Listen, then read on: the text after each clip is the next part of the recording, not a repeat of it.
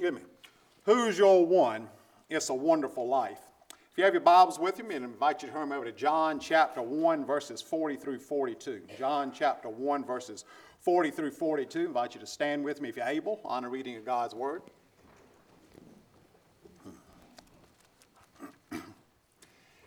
And he found first his own brother Simon and said to him, We have found the Messiah, which translated means Christ. And he brought him to Jesus.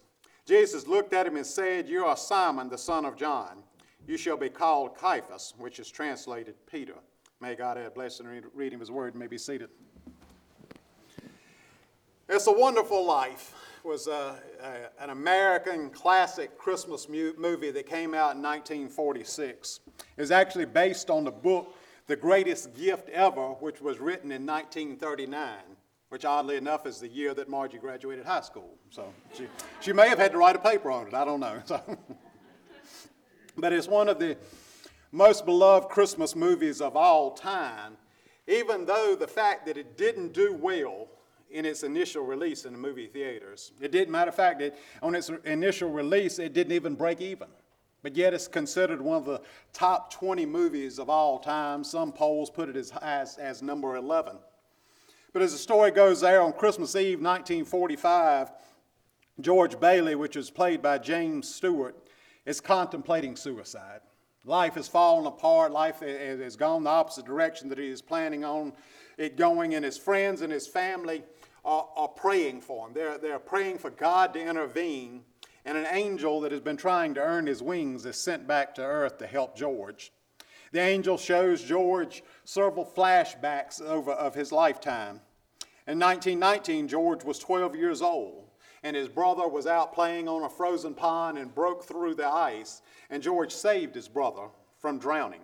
But during the saving his brother, he lost the hearing in one of his ears. George, after school, had a, a job working in a drugstore.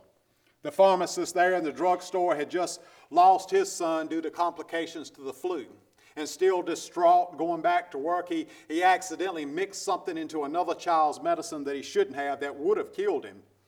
The angel reminded George that he was the one that pointed that out to the pharmacist and ultimately saved the boy's life. In 1928, George planned to, to uh, tour the world and then t- uh, attend college. At high school graduation, George was reintroduced to the girl that he had had a, a crush on all through school. And he is, as he's walking her home that evening, news comes to him that his father has just had a stroke and passed away. George postpones his trip to be able to sort out his father's affairs. He ends up staying and, and running his father's business. He ends up marrying the, the girl that he had his crush on all throughout school. George wanted to serve his country in World War II, but wasn't allowed. But then, through a series of, of accidents that took there at the, at, at the bank and people taking advantage of those accidents, George is now looking at possible criminal charges coming his way. George desperately tries to, to, to fix the problem. He figures that if he can borrow money against his life insurance policy, maybe he can get out of the situation that he's in. He finds out that he needs $8,000, but he can only borrow 500 But if he were dead, his family could cash in the life insurance policy for $15,000, bringing an end to the loss there. So George decides that his, his life, his, his life is, is worth more dead, or he's worth more dead than he is alive. So he calls the police to come and arrest him and goes down to the bar and, and starts to get drunk. He prays for help, but then decides suicide is the only way out. So he goes up to the bridge to jump off. But his guardian angel gets there first and jumps off the river, jumps off into the river there, and rather than killing himself, George decides that he'll save the angel. George, after getting the angel to the bank, says this, you know, I wish that I'd never been born. The guardian angel says, okay, let me show you what life would have been like if you hadn't been born. The angel shows George the pharmacist the day that he's being released for, from prison for manslaughter. Because ultimately nobody was there to stop the mix up in the medicine, and he killed the boy. It shows his uncle that had to be institutionalized because he couldn't step in and run his brother's, George's daddy's business after he died. George goes to, to meet his mother, runs up to give her a hug. She has no idea who he is because he was never born. George's brother, that he saved from drowning, went on to serve in World War II and shot down a, a kamikaze plane that was headed for a troop transport. But since George wasn't alive, his brother drowned and never made it to World War II to save those men on the, on the troop transport. Now, George is grateful after seeing all that for the life that he had had. He begins to realize how wonderful a life that it was. And he goes home to, to wait for his arrest, only to find out that the people in the town had rallied together and raised the $8,000 that he needed. George realized it had been a wonderful life. But the question this morning is when God looks at our lives, what defines a wonderful life? When God looks at way we live our lives and what we have done, and when ultimately we stand before the pearly gates, we stand in judgment of God, what, def- what is God looking for to say that he or she has lived a wonderful life? How does God define a life well lived? Andrew is, is Peter's brother. Andrew, of course, one of the, the four closest disciples that Jesus has there in his, in his uh, inner circle of disciples, his inner circle of friends, Peter, James, and John, and Andrew. But, but Andrew is the one that we know the least about. He's the one that Scripture tells us the, the least about over compared to the four men there. And for some reason, Andrew is always in the background of Peter, James, and John. Never gets the notoriety that the other three men do.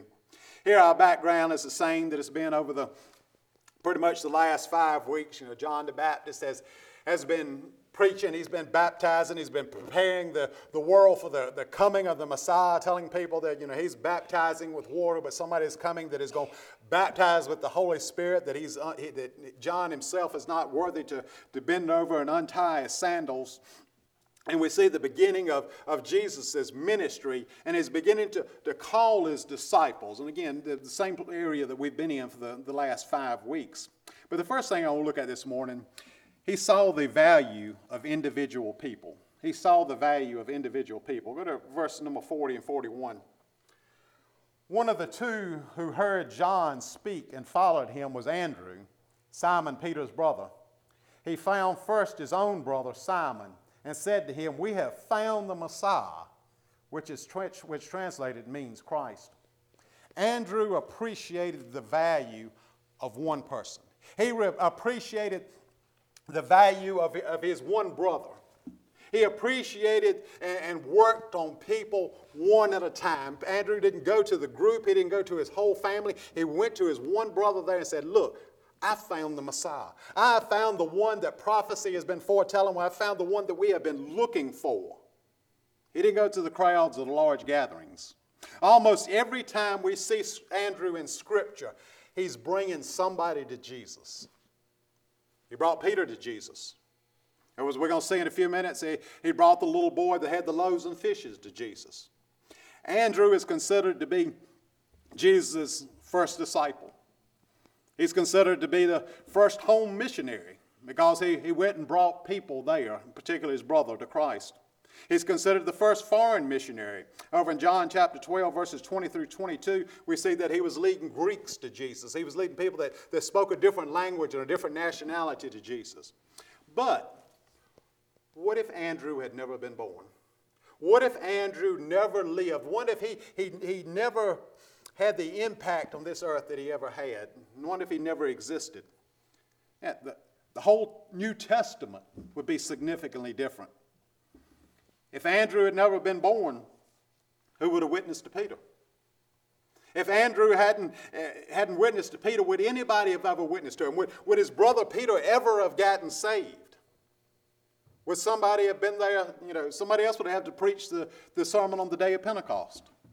We'd lose two books of the New Testament, 1st and 2nd Peter.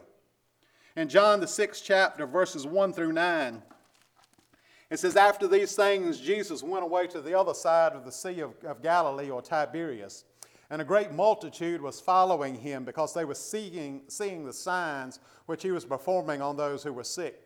And Jesus went up on the mountain, and there he sat with his disciples. Now, Passover, the feast of the Jews, was at hand.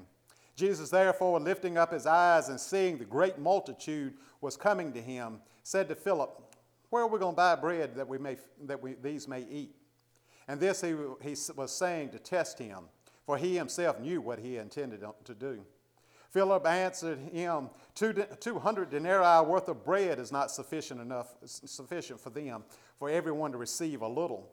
And one of his disciples, Andrew, Simon Peter's brother, said to him, There is a lad here who has five barley loaves and two fish. But what are these for so many? Of course, you know the rest of the story there that Jesus takes those handful of loaves and handfuls of, of fish there and, and feeds the, the 5,000 as Scripture describes there. But if, if Andrew hadn't brought that little boy, if Andrew had never lived, if Andrew had never been born, if Andrew had never brought this little boy to Jesus Christ, how many of that multitude of thousands of people would have stayed to hear Jesus that day? I mean, it's, they're hungry, stomachs are growling. But how many would have stayed? How many would have never heard the good news of Jesus if Andrew had never been born? The New Testament would be greatly different if it weren't for Andrew. When we think about the four disciples that are closest to Jesus Peter, boldness, preaching on the day of Pentecost, standing before thousands. The Holy Spirit is, is moved amongst the believers, and Peter is standing out there telling them about the resurrected Savior. Peter reached thousands of people, went on to be the leader of the disciples after Jesus was gone. We think about James and John. Jesus called them the sons of thunder.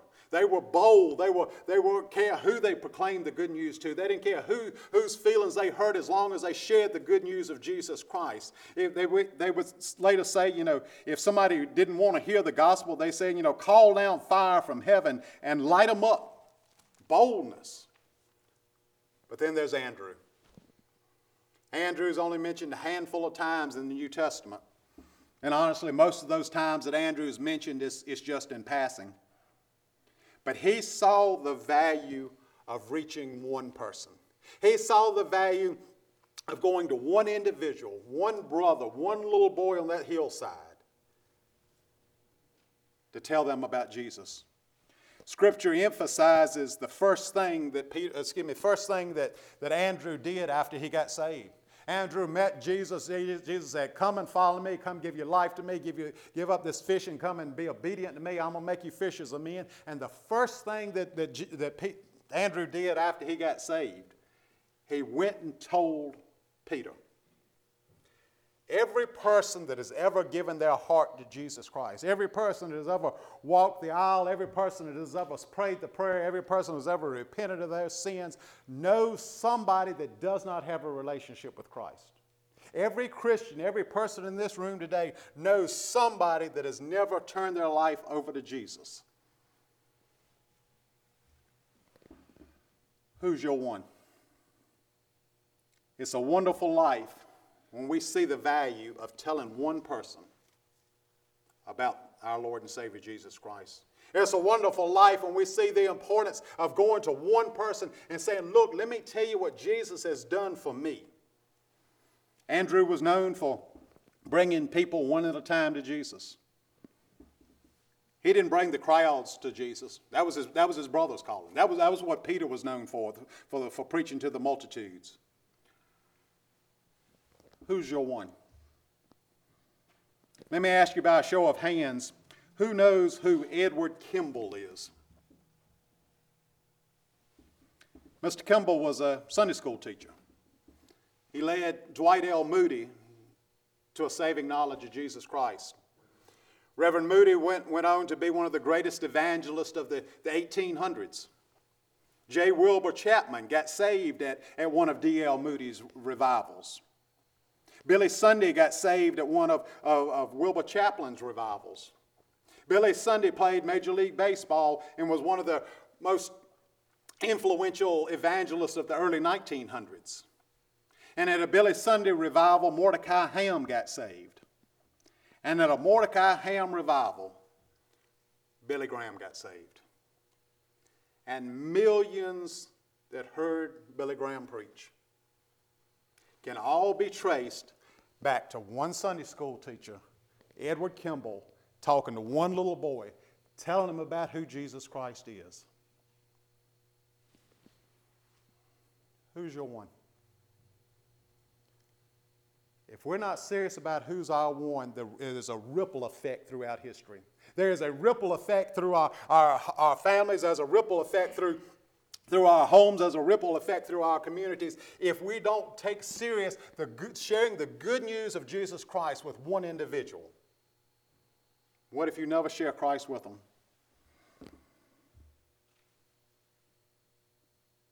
What if it's a little child sitting in a Awana that's aggravated the absolute mess out of you? What if you don't tell them about Jesus? What if it's the, the cousin that you're sitting across the table from at a, at a family reunion, but you don't tell them about Jesus? One of it's the coworker that's sitting across the desk or the cubicle across the room for you, or on the, on the operating the machine on the, the opposite side of uh, the, the room from you, but you'd never tell them about Jesus Christ? What's going to happen? As I mentioned a few weeks ago, and I hope I'm wrong, but I honestly don't believe before Jesus Christ comes back, I don't, I don't ever believe there'll be another Billy Graham. I hope I'm wrong. But there'll always be plenty of Edward Kimballs.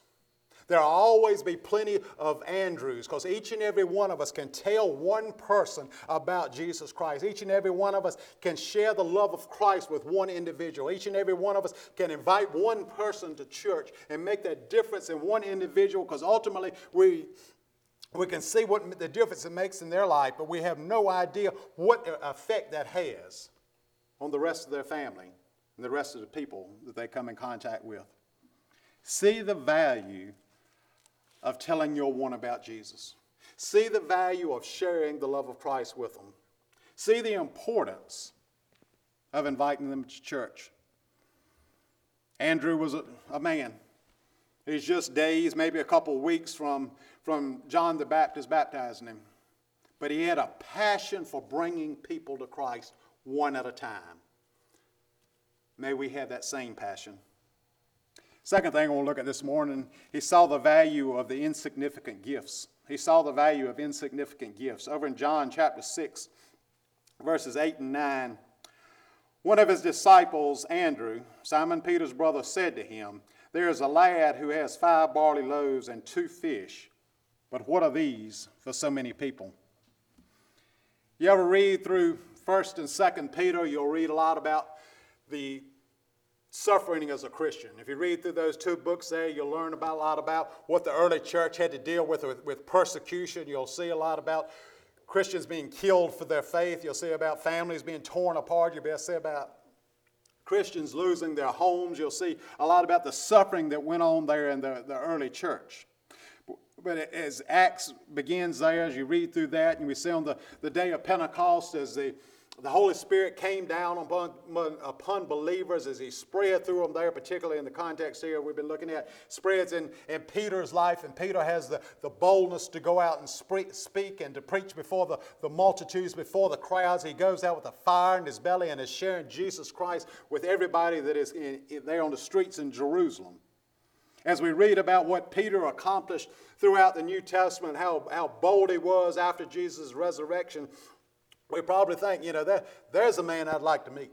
There's somebody that I would like to talk to. There's somebody that I would like to, get, to talk to and get some advice on, on, on how evangelism works, on how sharing Christ works. You know, there's somebody that I would like to spend time with. But I honestly believe that if we went up to Peter and said, Let me talk to you about everything you did for Jesus. Let me, let me ask you some questions about your faith and everything that you accomplished for the gospel's sake. I believe he would pause and call his brother Andrew over. Old Andrew didn't, never got the notoriety that, that Peter did. Andrew lived in his brother's shadow. But I believe that Peter would recognize the fact that he would have never been able to do what he did if Andrew didn't do what he did. Peter would have never been able to preach on Pentecost if Andrew hadn't shared Christ with him. Peter would have never took Jesus' place as the head of the disciples after Jesus went back to heaven unless Andrew first did what he did. Andrew knew Peter was, was good at public speaking. Andrew knew that that uh, Peter didn't mind getting in, front of groups. Peter, knew- he knew that Peter had a boldness about him. And he knew what Peter could accomplish. In our verses here, we see that a, a great crowd has followed Jesus. They wanted to, to hear him preach. They wanted to hear him teach. He says there in those verses that they had, had seen the, the healings that Jesus had done in, in, in the people's lives, and, and they wanted to be a part of that. They wanted to see it done some more. They wanted to, to have it done in some of their lives. And it's getting about mealtime. And oddly enough, it's, it's Sunday and Chick fil A is closed. So Philip looks around at the crowd and says, Great day in the morning. What are we going to do? Scripture tells us uh, that it's 5,000 were gathered there. Of course, as I've mentioned before, during this time, you know, right or wrong, they only counted the men. So you on top of that 5,000, you got to add the number of women that were there, the number of children that, that were there. So it's, it's like thousands of people are gathered there that day. And Philip says, Lord, what are we going to do? He says, even if we had 20 pieces of silver, we couldn't give a half a cracker to everybody that is here. Peter, excuse me, Philip is overwhelmed by the size of the crowd. He's overwhelmed by the need that is there. He's overwhelmed by, by how many people that are there. Their stomachs are growling. They're thinking about leaving, go and find something to eat. But not Andrew. Andrew knew that no gift was too insignificant for Jesus to use. This little boy may have came up to, to Philip said, Sir, I've got five loaves and two fishes if Jesus can use it. Philip may have said, you know, get out of my way, boy. You're too young. Your lunch is too small. That's too insignificant. But Andrew saw that that gift was not too insignificant.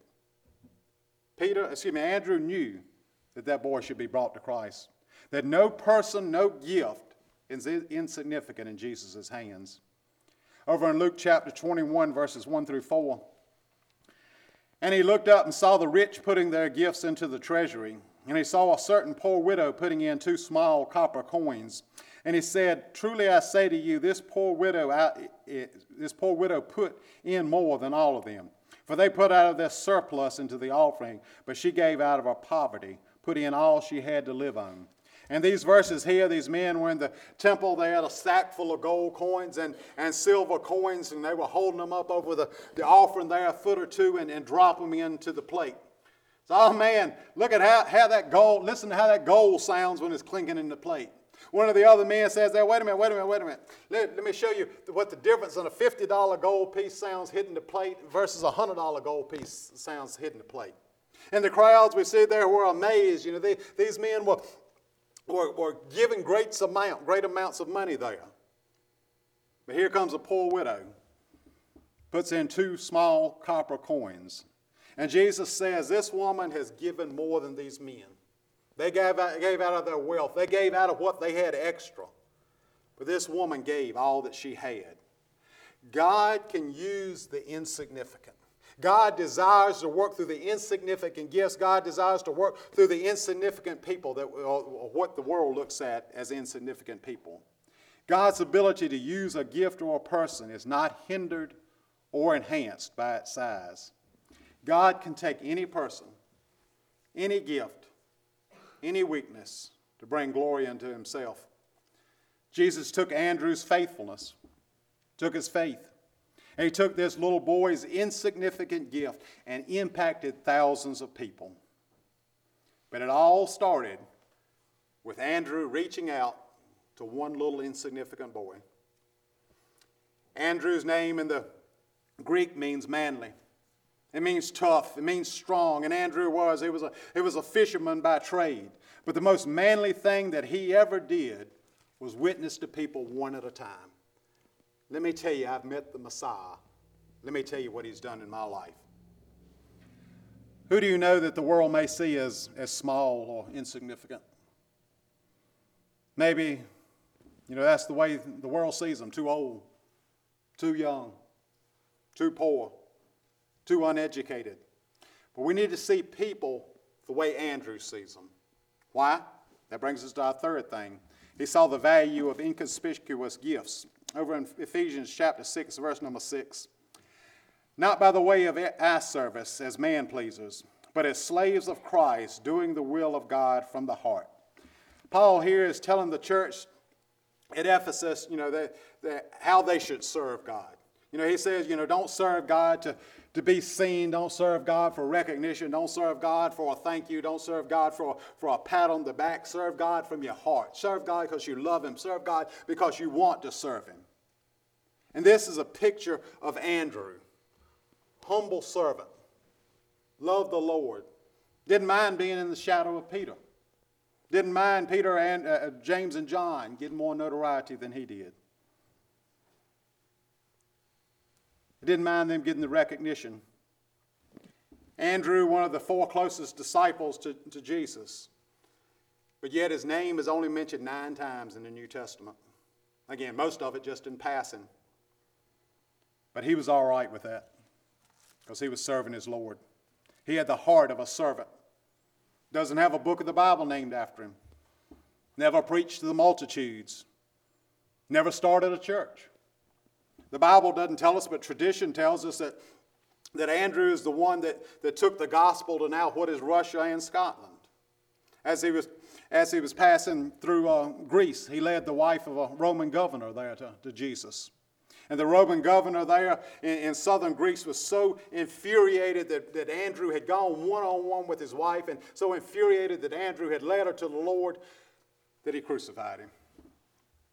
But tradition tells us that he didn't, he didn't nail him to the cross, he tied him there because he wanted his suffering to be prolonged.